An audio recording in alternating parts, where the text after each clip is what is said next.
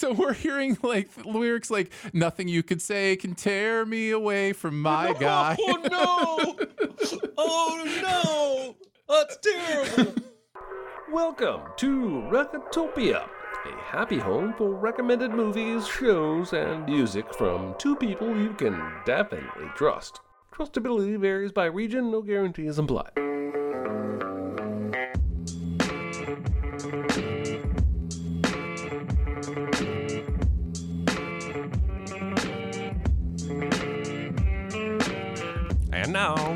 Here are your hosts, Aaron Dicer and Jeremy Scott. Or there's one option where this all goes away. Agree to have the baby and go back to him. You really think he didn't know you were secretly using birth control?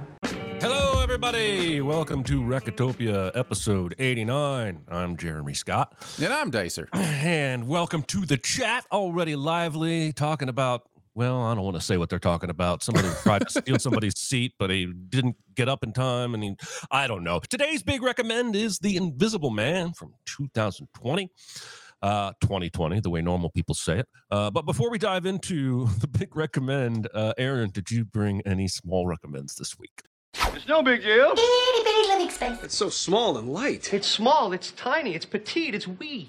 I did in what is maybe the most surprising small recommend I will ever give uh, Wow. on this show uh, in honor of the spooky season. I saw the original Child's Play and loved it. Um, I don't know what I was expecting here. Um, I I think I think I have in my mind this idea that 80s style horror films, and this is late 80s uh, style horror films, are just you know blood and gore and punish the teens who are having sex and you know w- whatever the case may be. And I was not expecting the level of self aware humor that is in this movie. I wasn't expecting it to be such a comedy. Um, and I I guess maybe that's on me. Like I should have known by the, the posters and the artwork or whatever. But again, I'm completely disconnected from this franchise, this character, everything. Um, I think this is a competent little fun horror comedy. Um,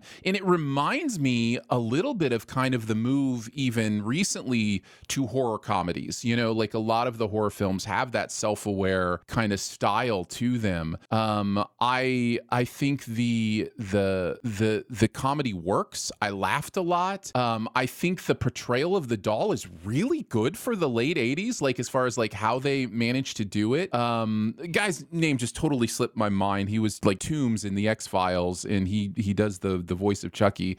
I I, th- I think Uh, he's Brad Dorff. Brad Dourif. Yeah, yeah, yeah. Uh, I think he is excellent in this. I think his his voice performance for this doll is great. I the thing I really really respect about this movie is it makes the rules for its world and then just says I know these rules are crazy but we're living by them. And it's just like everybody to me in this movie kind of reacts like how you would expect them to react and with like it's I don't know. I look, I wasn't expecting a lot, so that may have a lot to do with it, but I came away actually pretty impressed by Child's Play. So I uh, I only saw this film once when we made a video for it on YouTube, um, and so I was wearing that hat, and I didn't really watch it with the right eyes. But um, yeah, maybe I'll go back to it at some point. I don't know. It's it, it's weird how this job that we do has changed my taste uh, regarding horror because I, I believe it's di- a direct result because when you when you make a video like we make on YouTube Mhm. on a horror movie, you take everything in the horror movie seriously, and that makes the horror movie ridiculous. Uh, and once that is lifted, I, I, it just opened the door for me to be able to watch more uh, horror movies and not feel like I was going to be grossed out or scared all the time or what have you. But I think comic horror is always going to be my favorite subgenre of horror. Mhm. Um, I Yeah. like some laughs with my my scares. Um, I will say before we move on, chat has rightfully corrected me. Um, Tooms in X Files was actually uh, Doug Hutchinson. I get those two mixed up sometimes, so I apologize. But it is Brad Dourif in Child's Play. who's Doug Um, Hutchinson? Um, he was Tooms in the X Files and Oh, has done some other things. Full circle. Now I get it. Um, I watched X Files, but not enough to know who the hell Tooms was. Um, all right, my first big recommend or small recommend. Ooh, careful, Jeremy. Uh, this week is a movie, uh, which is kind of rare for me, and it's a brand new movie, 2023. This is on Amazon Prime. It's a Prime original called Totally Killer. Um, this stars Kiernan Kipka, uh, Kiernan Shipka. I screwed up her name. I apologize. She's so talented. Um, this is a movie uh, that is uh, what we were just talking about uh, comic horror. It's uh, almost as interested in making you laugh as it is giving you any kind of scares. Kiernan Shipka plays a girl whose mom, uh, when she was in high school in 1987, was almost the victim of a serial killer, and her three best friends in 1987 were victims of a serial killer. They called him the Sweet 16 Killer because he stabs his victims 16 times, and then he disappeared after killing three of the four Mean Girls in this movie. This movie is basically Mean Girls meets Back to the Future. Um, it it very openly wears its Back to the Future proudly. She con- constantly asks people when she gets back to 1987. Oh, by the way, there's time travel. Uh, she constantly asks. people when back to 1987. Have you seen Back to the Future? And if they say no, she tries to explain it. If they say yes, she's like, okay, then this is what's happening to me right now. Um, basically, her mom the serial killer shows back up after 30 some years, kills her mom, and then comes after her. And she runs to the science fair. Just go with me here. Uh, has built a time travel device out of uh, a photo booth. She runs in there to hide, and things happen. Hijinks. She goes back in time to 1987. And so her goal at this point is to find someone who will believe her and then help her try to stop the killer. And that will keep him from killing her mom in the future. Um, and I don't really want to say anything else except a lot of the fun is how casual everyone in the 80s was about everything. Like, one example, she goes to the school's office, she's not a student, uh, and asks what class a certain student is in. And she has this whole thing ready to go. And the lady just says, Oh, he's in 3G mm, science or whatever. And she's like, What the hell is up with this? Like, nobody checks her ID or anything like that. And so she's constantly running into these little humorous moments. Uh, I enjoyed it. I had a really good time. There are some stabs that are openly on screen, and that's the only thing holding me back from recommending it to my wife. I think she would really enjoy the humor here. Um, but there's some typical slasher stuff in there as well. Um, so there you go. Uh, totally Killer on Amazon Prime. I really, really enjoyed it. Uh, sounds great. It's definitely on my list. Uh, I will check it out eventually. Um, I was trying to do some research. I think this is the same people that did another horror comedy recently that I liked, but I couldn't find out uh, what it was. But was there Um, one that- with like Vince Vaughn, maybe, or Oh yeah, uh, Freaky. Is- This is is, very much in, in the vein of, vein of Freaky. I don't think it's the same filmmaker. oh, you don't think it's the same people though? Okay, Uh, Happy right. Death Day, very much in that vein. And there is a film that Chad has brought up uh, called Final Girls that Totally Killer keeps getting compared to. And I, I, I haven't seen Final Girls, but from what I've read about it, they literally end up inside the world of a horror movie where her mom had been the star and, and died, and they have to use their knowledge of horror tropes to survive.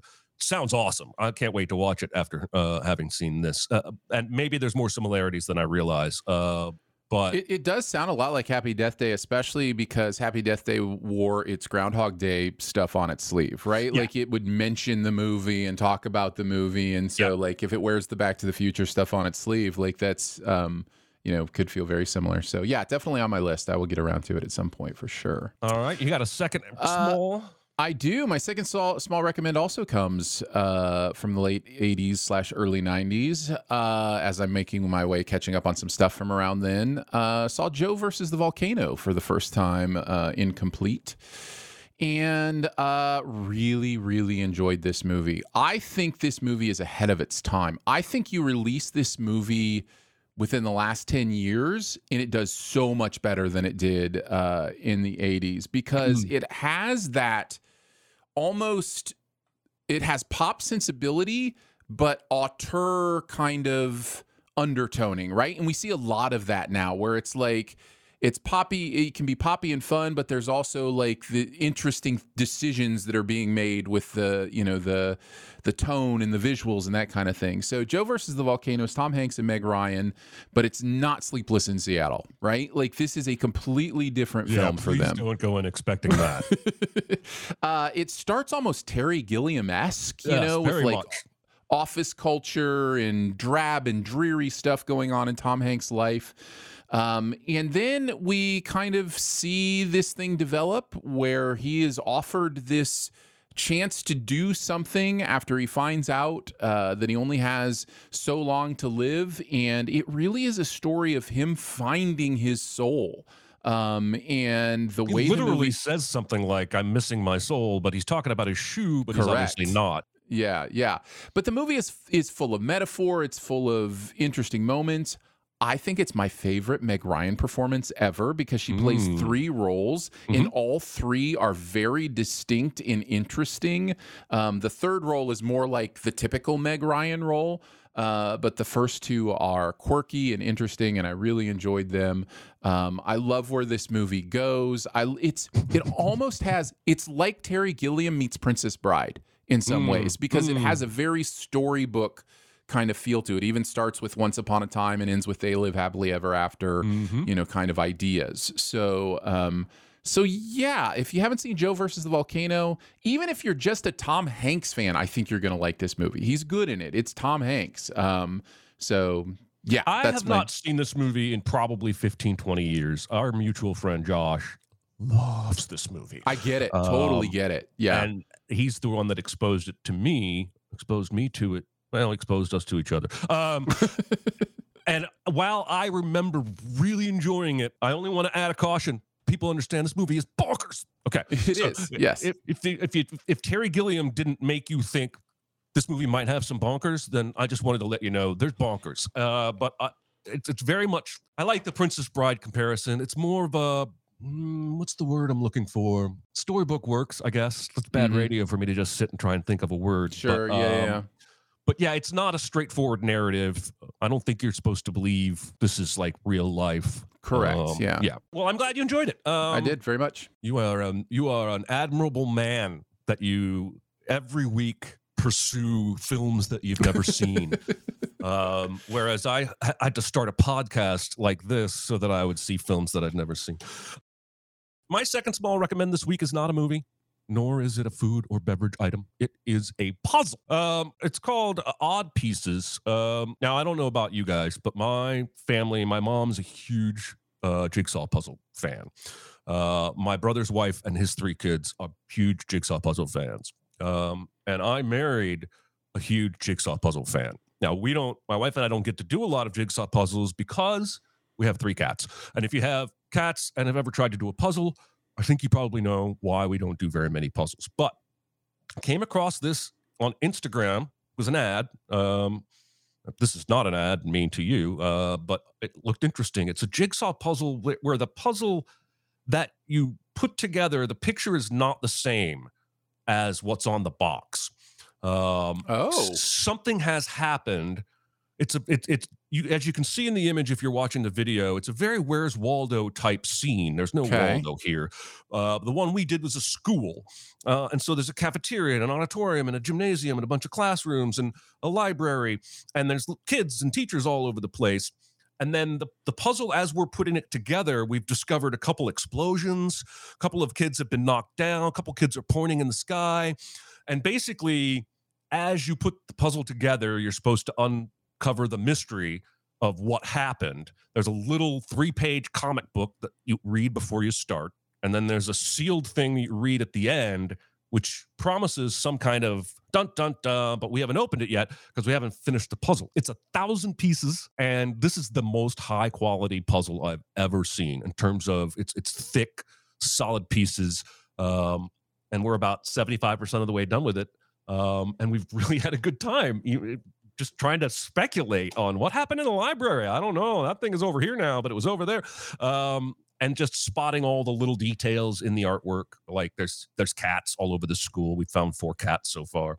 Um, anyway, this uh, has been a really fun experience. We bought one to take to the family for Thanksgiving so that uh, all the puzzle lovers can do this as well. Uh, and I highly recommend it. So there you go. I bought mine on Amazon. They have their own website. Um, you can get it on either place. There you go. That sounds really fun. Uh, it's a puzzle in two regards. You know, Yes. it's a, it's a jigsaw puzzle and then it's a story puzzle as well. So Yes. And uh, it's it's fascinating because you can't do it like a normal puzzle because you, you look at your reference sheet and Mm-hmm. the library is still going to be where the library was, but the kids may not be all in the same place. So right. you can't necessarily go, okay, the piece I'm looking for has a kid in a green shirt with glasses because he may not be there anymore. Um, so it's it's been challenging and it's super detailed. So you can't you can't like cover a whole swath real quickly just by getting all the green pieces or something. It's really really intricate. And you can find this on Amazon or okay. Cool. At odd pieces. Just Google odd pieces. You'll find their website. On their website, they offer you the option to check out with Google, um, which is what I did. Uh, I mean, not Google, Amazon. So there, Very, very pieces. cool. All right, everybody, it's time for this week's big recommend. I'm fine. I'm fine. It's just that you're so big. It's so huge. It's a good rule, but this is bigger than rules. It's bigger on the inside. Is it? I noticed. Uh, the Invisible Man movie I had not seen in a couple of years, and that I was very excited to go back to. Let's dive into it. I have so many notes. I imagine Aaron has notes as well. Um, Not a single note. It's all you uh, this time. I, I, it just, you know, it's just such a, it's a, just a movie that just kind of goes by. There's nothing interesting that happens. So All right, so uh, I love the way this film opens with waves crashing on the beach, and then the water kind of reveals invisible credits for a few seconds, and then we pan up to see this gorgeous mansion on a hill above the ocean. Uh, there's very little audio throughout the whole film, but especially in this opening scene as we silently watch Cecilia get out of bed at three something in the morning. She's got a go bag in a vent that she's filled with passport and clothes and other things.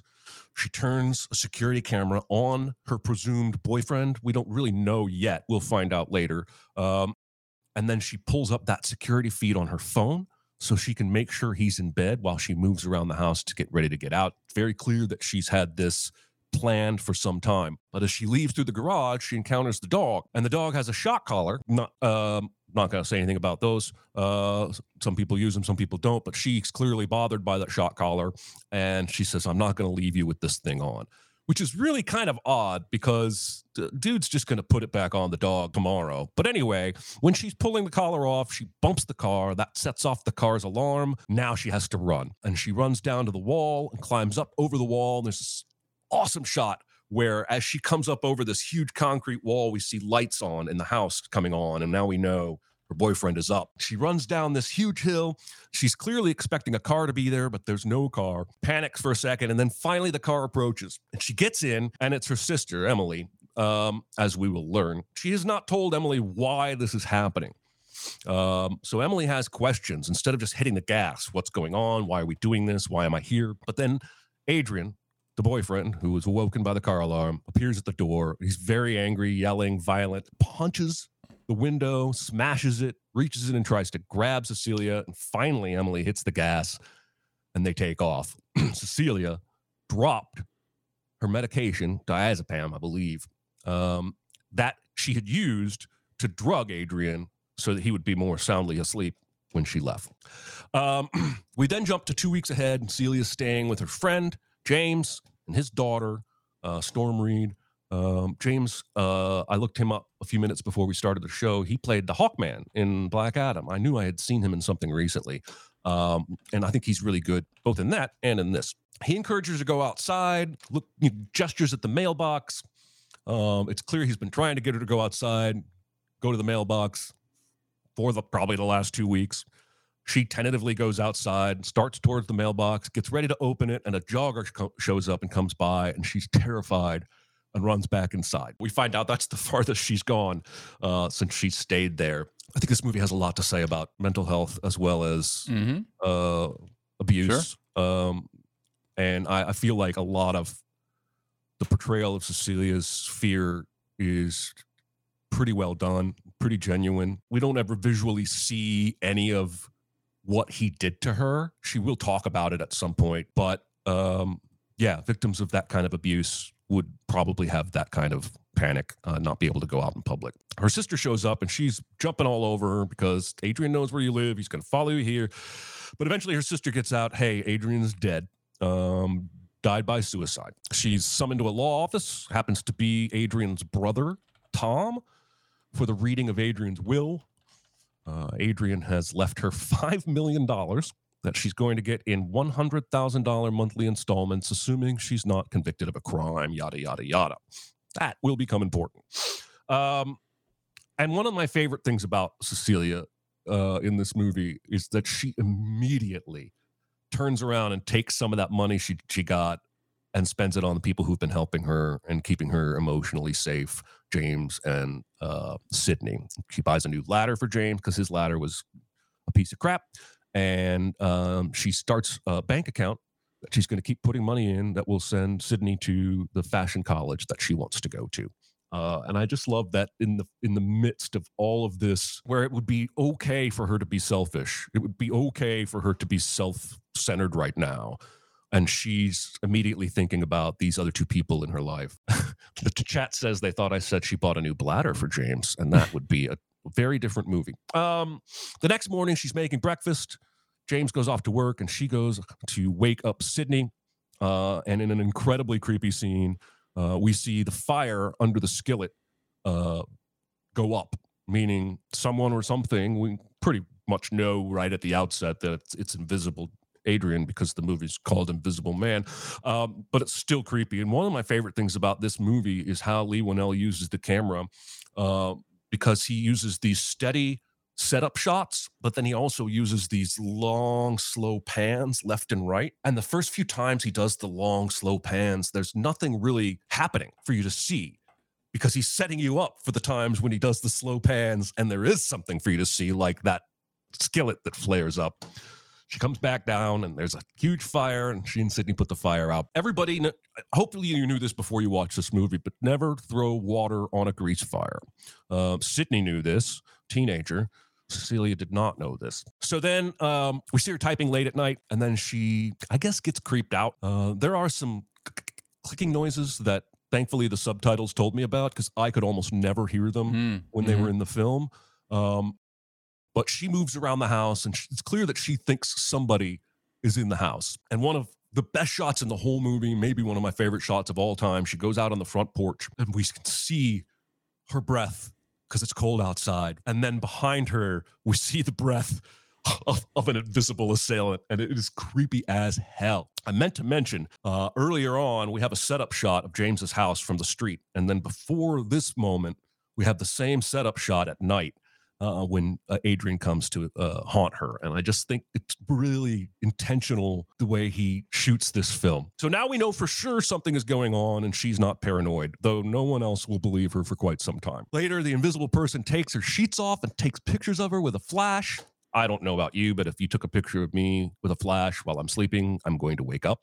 She does eventually wake up and she goes and tries to pull the sheet back, but something invisible and heavy is standing on it and it can't, she can't move it. And then she sees footprints in the sheet coming towards her and she freaks the heck out. And James comes in and she tries to explain what's happening and uh, nobody believes her. They're starting to think that she's losing her mind. She goes to a job interview um, and this guy is creepy. He's not like the villain of the movie, but he calls her beautiful. And I, I, I think this guy is intentional because that's the way the world is. That's the way the world treats women. But when she opens her portfolio, all of her work is gone. She obviously realizes, oh, Adrian has stolen my portfolio to mess with me, and she has a panic attack and collapses. She goes to Tom, the lawyer brother of Adrian, and begs him to get Adrian to stop tormenting her. She says she believes Adrian is still alive and has found a way to become invisible. When she says this, James is there with her. When she says this, the way James looks at her is incredible because he did not know any of this and he was there to support his friend and she starts spouting this insanity and he's like what he does a double take it's awesome he doesn't believe her tom doesn't believe her and actually shows her a picture of adrian's dead body. She goes to her sister for help and somehow Adrian has hacked into her computer and sent her sister a vile email of hatred. So her sister slams the door on her. She goes home and opens the email, looks at the sent email, and bawls at what has been sent to her sister. Then Sydney tries to comfort her, but invisible Adrian, who I might add is a dickhead, hits Sydney, and that causes Sydney to believe that Cecilia hit her. And so Sydney and James leave. And that night, Cecilia goes hunting in the house for invisible Adrian. Uh, she calls his phone. She does a lot of smart things that I think she accidentally is in this movie. She calls his phone and hears it ringing above her. So she goes up into the attic and finds his phone, finds a knife, and finds all her designs from her portfolio, finds pictures of her in bed the night he took the pictures, and then the phone texts from an unknown number the word surprise. So before she leaves the attic, she has a genius idea and she ends up throwing paint down, uh, and he's right freaking there. And it's scary. This movie has several scares that are just really effective, and it almost never uses music uh, in those scenes. Very much aware of how the invisibility requires audio to be part of what you're seeing and hearing and taking in. So she goes downstairs. She's trying to find him. She hears the sink. Somehow this dude washed off all that paint in the sink in a very short amount of time. That's never addressed. I don't really care.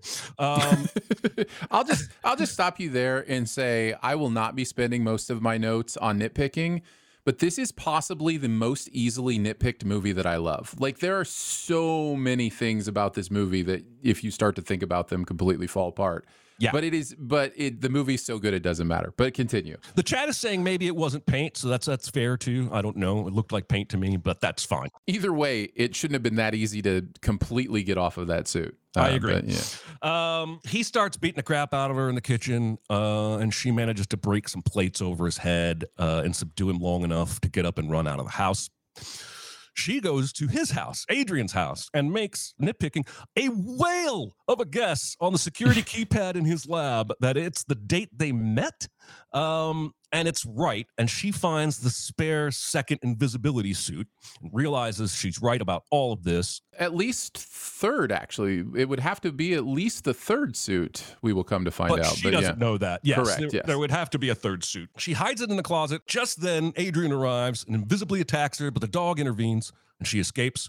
She calls her sister, begging to meet her in a public place. Her sister agrees. Uh, and this is probably the most memorable scene for most people in the movie. Uh, before she can really even tell her sister much of anything, the knife on the table comes up in the air, slashes her sister's throat, and then zips over to Cecilia's hand. And a nearby diner looks over and screams. And it's, I wrote in all caps, awesomely horrific. She's publicly uh, promptly arrested for murder, taken to a psych cell. She finds out that she's pregnant, which is just I can't even imagine what how devastating that would be in this moment. Um, and then Tom, Adrian's brother, visits and basically reveals his evil and says, "If you agree to have this baby and quote unquote return to him, all of the criminal charges will go away." And I made a note here where I don't think that's possible. I know that Adrian is a super rich CEO inventor guy, but Anything's possible in this movie. There's so much evidence against Cecilia here. This movie doesn't deal with how he faked his death either. All we know is there was a picture taken. Like, well, you need a body he, and a death certificate at some point. Like, when they uh, exactly they find him in the basement, and the cops are like, "Well, it must have been Tom," and then no one ever goes, "Why would he have faked his own death two weeks ago?" Anyway, or, or why did we like? Uh, uh, like how did we decide he was dead like did was there no body like shouldn't there have been an investigation if he's there was a news article. Um, so yeah, she att- attempts uh, suicide in the shower, but I think she's just trying to lure Adrian out. Not sure how and why Adrian got in there. That was probably a ballet of orchestrated waiting and slipping through doors. That's fine. But uh, a fight ensues, and she escapes out of her cell, and Adrian kills all the prison guards in the world uh, as they come two by two around the corner. Uh, and there's some very, very cool, clever, invisible action in this moment. So she grabs a gun, even manages to shoot him in the stairwell and wound him, chases him out into the parking lot. Pouring rain. This is the scene where I realized, God, this guy is never going to use score in this movie for these big moments of tension. He's just going to let the raindrops be the Mhm. tension. yeah The guards are kind of coming out there looking for her. They stalk each other in the parking lot. He eventually grabs her, uh, lifts her up. His suit is glitching. I think that's going to be important later. Uh, but but bec- because she shot him, um, the, the suit is sometimes visible and then sometimes not. Even in the hallway, there's a he's behind a guard. She's like, he's behind you, and he glitches on, and then the suit goes off, and the guard turns and doesn't see anything. It's awesome. Uh, and he says, "You think you're getting a, one over on me, uh, but you know if you try to hurt me, I'm I'm not going to hurt you. I'm just going to hurt the people you love." And now it's your fault that that little girl's going to die, insinuating that he's going to go kill Sydney. Some guards show up, some more hullabaloo, where they end up leaving separately. Uh, she causes a car accident, shooting, trying to shoot at him, and then steals the car accident victim's car. She calls James and says, Sydney's in danger. Go to your house. Sydney's in danger. I think Adrian's going to go there and do something to her. She races there, but Adrian is already there beating up Sydney. James arrives before Cecilia and gets the absolute shit beat out of him by invisible quote unquote Adrian. Uh, but note that the suit is not glitching in this scene when he's beating up Sydney and beating up James. Uh, Cecilia arrives just in time, sprays fire extinguisher all over him, basically making him visible, and then shoots him four or five times. He falls down dead. She demasks him, and it's dun dun dun. It's Tom. It's not Adrian. But and, and I think it's worth discussing. But I believe that prison like escape. I believe that was Adrian. And Yes. from the the next time we see the invisible guy, that is Tom, and Adrian has gone home to lock himself in the basement or what have you. Well, you, you want to have this discussion now or later? We can do it Because- later. Okay. So the SWAT guys then go to Adrian's house, find Adrian tied up in his basement, but Cecilia's not buying it. And so she calls him. We don't really hear that conversation. He says, I'm so glad you called. And she goes to his house and he's laid out this spread of food. Um, and it's wild that this is really the only scene this actor gets to do any acting in. He's this huge presence, this entire film, this character, but he's invisible. So she basically says, I need you to tell me the truth that it was you that did all this to me. We cut outside and we see that James is listening in. She's wearing a wire. She's trying to get him to confess, but he won't do it. He swears up and down it was Tom, um, even when she breaks down. So she excuses herself to go clean up. And well, we see we see Adrian forcefully lifted up, grabbing a knife and cut his own throat. But it's pretty clear to us that she has put on the the hit the hidden suit and she comes out and slashes his throat. Um, disappears. This is all on recorded security camera, as she knows. Then she walks back in, non invisible, like everything's fine, and acts like she's discovering a suicide victim, even calls 911. And as she goes to leave, she runs into James, who is on his way in. And he thinks that she's freaking out because she was freaking out on the 911 call, but she's totally fine and calm. And he starts looking at her sideways, and then he looks down and sees the invisibility suit in her bag. And there's no question he knows exactly what has happened. But she's like, What did it sound like, James? And he's like, It mm, he sounded like he killed himself. Um, so he reluctantly signals that he's going to go along with her story. And then she leaves the house, and the final shot is her pausing and smiling. And it's not a creepy smile, it's a smile of freedom. This is the first moment she's had since she met Adrian that she isn't scared. Um, and I love the final shot of the film. Uh, Aaron, what are your thoughts on The Invisible Man? I have many and varied thoughts. Okay. Um, first, I will start with I uh, really love this movie. I I think it most of it comes down to things you've talked about already, which is it's brilliantly executed, brilliantly shot. The way that uh, Whannell uses lockoffs is fascinating to me in this movie. Um, I specifically think of that breakfast burning scene, which is our first real proof of the Invisible Man, is that scene, right? And it just stays on this wide shot as breakfast burns and then they come in and, and take care of it and everything. And the reason he's doing this is for us to imagine where the invisible man is on the screen. So you're hmm. seeing lots of wide shots, like you said, wide pans, those kind of things. And it's all in an effort for us psychologically to be going, oh my goodness, he could be anywhere in this entire room doing what he's doing. Um, and I think all of that stuff is is what makes the movie really sing. The second part of what makes the movie just absolutely work, no matter how many nitpicky issues I have with it, is named Elisabeth Moss. I think she is astonishing in this movie. I think it is a an absolutely amazing performance. Um, she is asked to do a lot and she delivers all the way down the line. Uh, Aldis Hodges is is great. And by the way, if you haven't seen um, One Night in Miami, he's great in that as well uh, and well worth your watch. Storm Reid is great. She's great in Euphoria as well. Um, and, and actually, she's been in several things recently. Um, she almost steals the Suicide Squad movie with one scene. uh, she's great in The Last of Us uh, TV show. Like she's Yep. she's doing really good work. Um, but Elisabeth uh, Moss is just absolutely uh, incredible in this. I love how like the little character beats are so interesting. He there's always a moment. I I go back to her taking the um the shot collar off the dog. We learn something about her in that moment, right?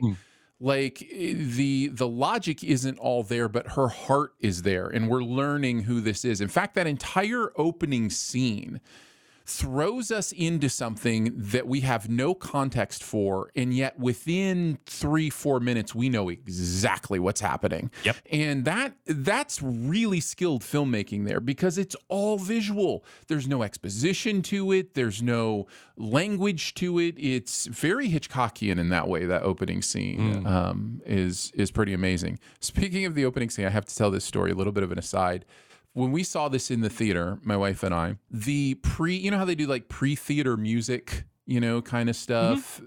When the movie started, somebody accidentally started that music stream as well. So the the entire first scene has no music. It's all like, you know, uh, environmental effects and those kind of things. But on our screening, it was the old Motown song "My Guy." Oh no. So we're hearing like lyrics like "Nothing you could say can tear me away from my guy." Oh no. Oh no. That's terrible. Oh man. Sticking to my guy like a stamp to a letter. Anyways, uh, yeah. So. I so I'm sitting here going, wait, is this intentional? Like, you know, like some sort of intentional like tension between the lyrics of the song and what's going on. Um, it actually kind of worked in some ways, but not really. It's much better Oh, without uh, the music. So I had to tell that story.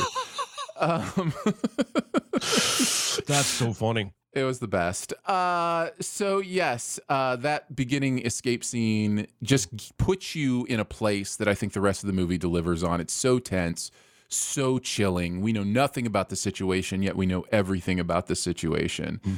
Um, I like how we uh, we even we know what's going on pretty early on. There's no doubt in our mind as the audience what is happening. Even before she knows for sure, and definitely before everybody else knows for sure, the audience knows for sure what's going on.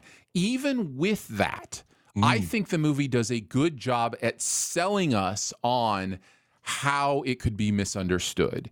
Like there, like there, i the the gaslighting is intense in this mm-hmm. movie, but you can completely see how everybody falls for it. Like you you can see it from their perspective that you know she was in a bad relationship, a toxic relationship. It damaged her, and now she's you know losing her touch with reality. And like it works, like that that kind of outside perspective, even though we know what actually is going on, works. Like there's But some empathy also for it. Mirrors the way women who are assaulted are treated when they report an assault. Correct. And that they are treated with incredulity, uh, as though you have to you have to prove yourself first. Like you might as well be saying that you live with an invisible man. Um, that scene Mm-hmm. I mentioned where James looks at her when she mentions the invisibility thing is, is is I think an intentional parallel of the way men behave when women tell them what has been done to them. Sorry to interrupt. yeah no no no no that's that's exactly right and that's the other thing the movie is so good at is being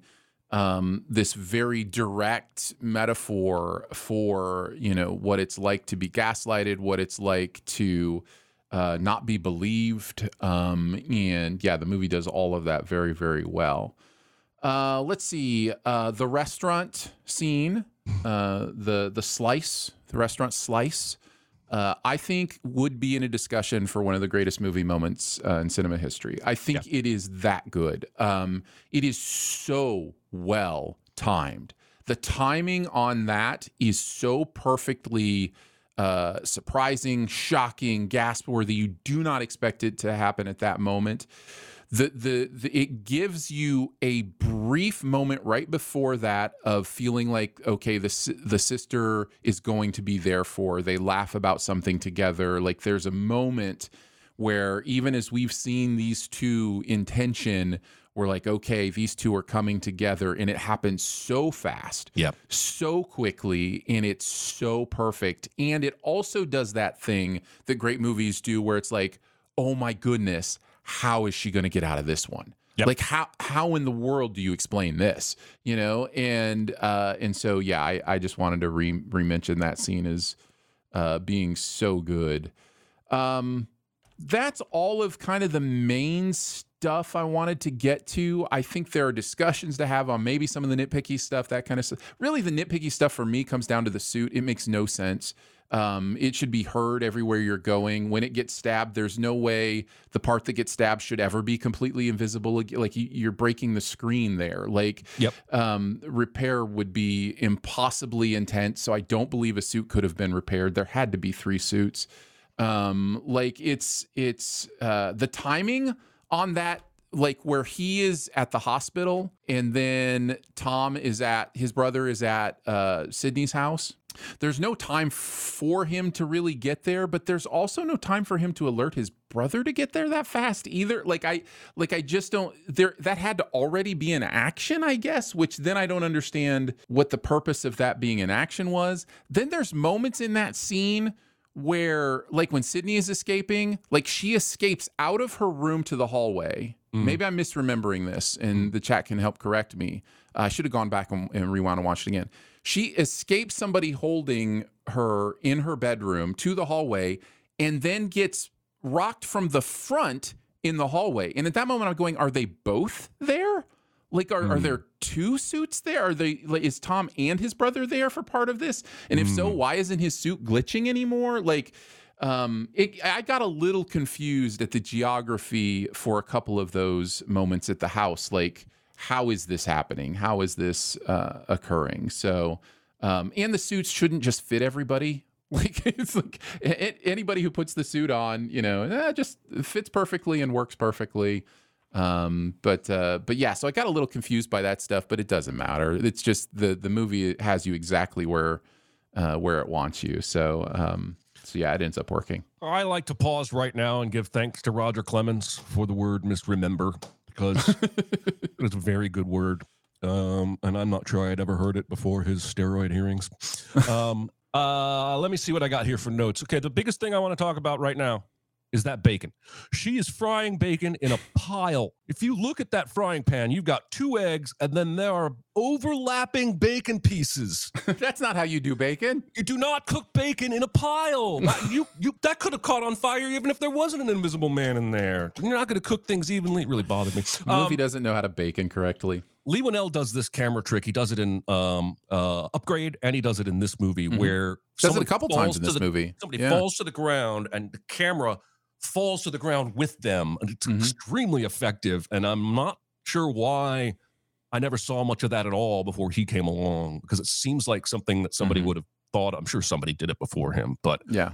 the thing is he he uses it very effectively i love that he's so positive he has her completely pegged that dude didn't change the security code to his front door after he faked his death hmm when she goes to his house to steal and hide the suit, second suit the front door gate code is exactly the same as when she lived there i just think that speaks to the guy's hubris i thought that was Mhm. interesting uh, Yeah. i my confusion is how adrian got to the restaurant because she takes off and I'm not sure unless he's tracking her phone, which is entirely possible given the nature of their relationship. She was taking birth control without telling him, and he knew it and was swapping it out with other stuff. It wouldn't surprise me if he had a tracker on her phone.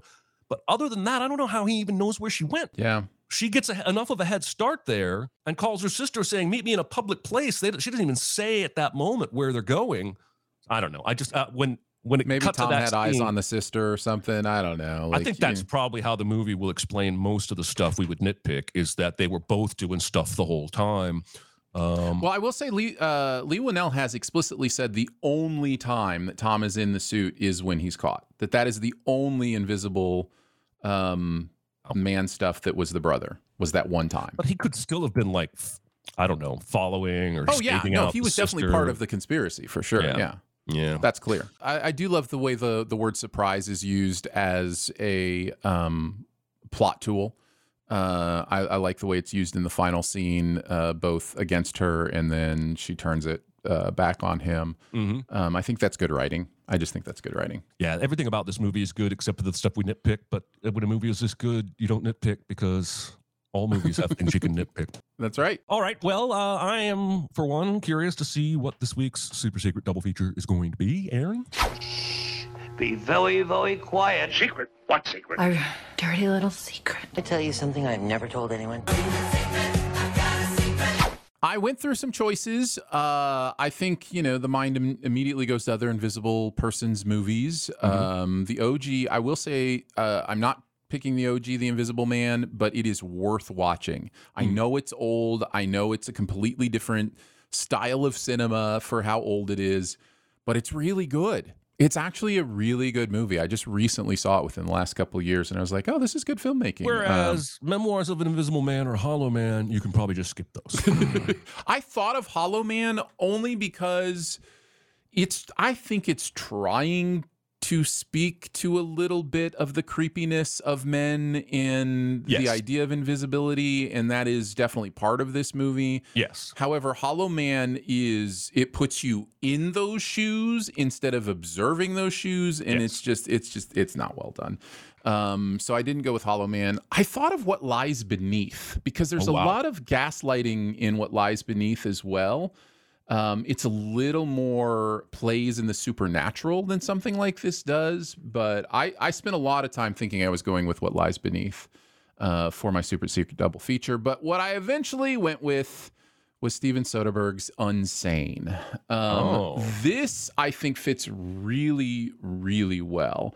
Um, this famously was the iPhone movie, um, and I wish it didn't have that like around its neck, that millstone around its neck, because though it was shot with an iPhone, and though it's interesting how he uses that to have the camera in you know claustrophobic places and those kind of things, it's a really good story, and it deals a lot with the same things of gaslighting. In fact, to the point of uh, being put away. Um, the character here is also put away in a, a mental facility and has to find a way to the truth. Um, so I think it works on a lot of levels and would be a great double feature uh, with this. I uh, so. I remember two things about. Well, I remember one thing about what lies beneath, and that was that the trailer absolutely spoiled the big thing about Mm. that movie, and that was one of the most notorious trailer spoils I think ever. And then I watched the movie, and I don't remember a thing. I don't remember that movie at all.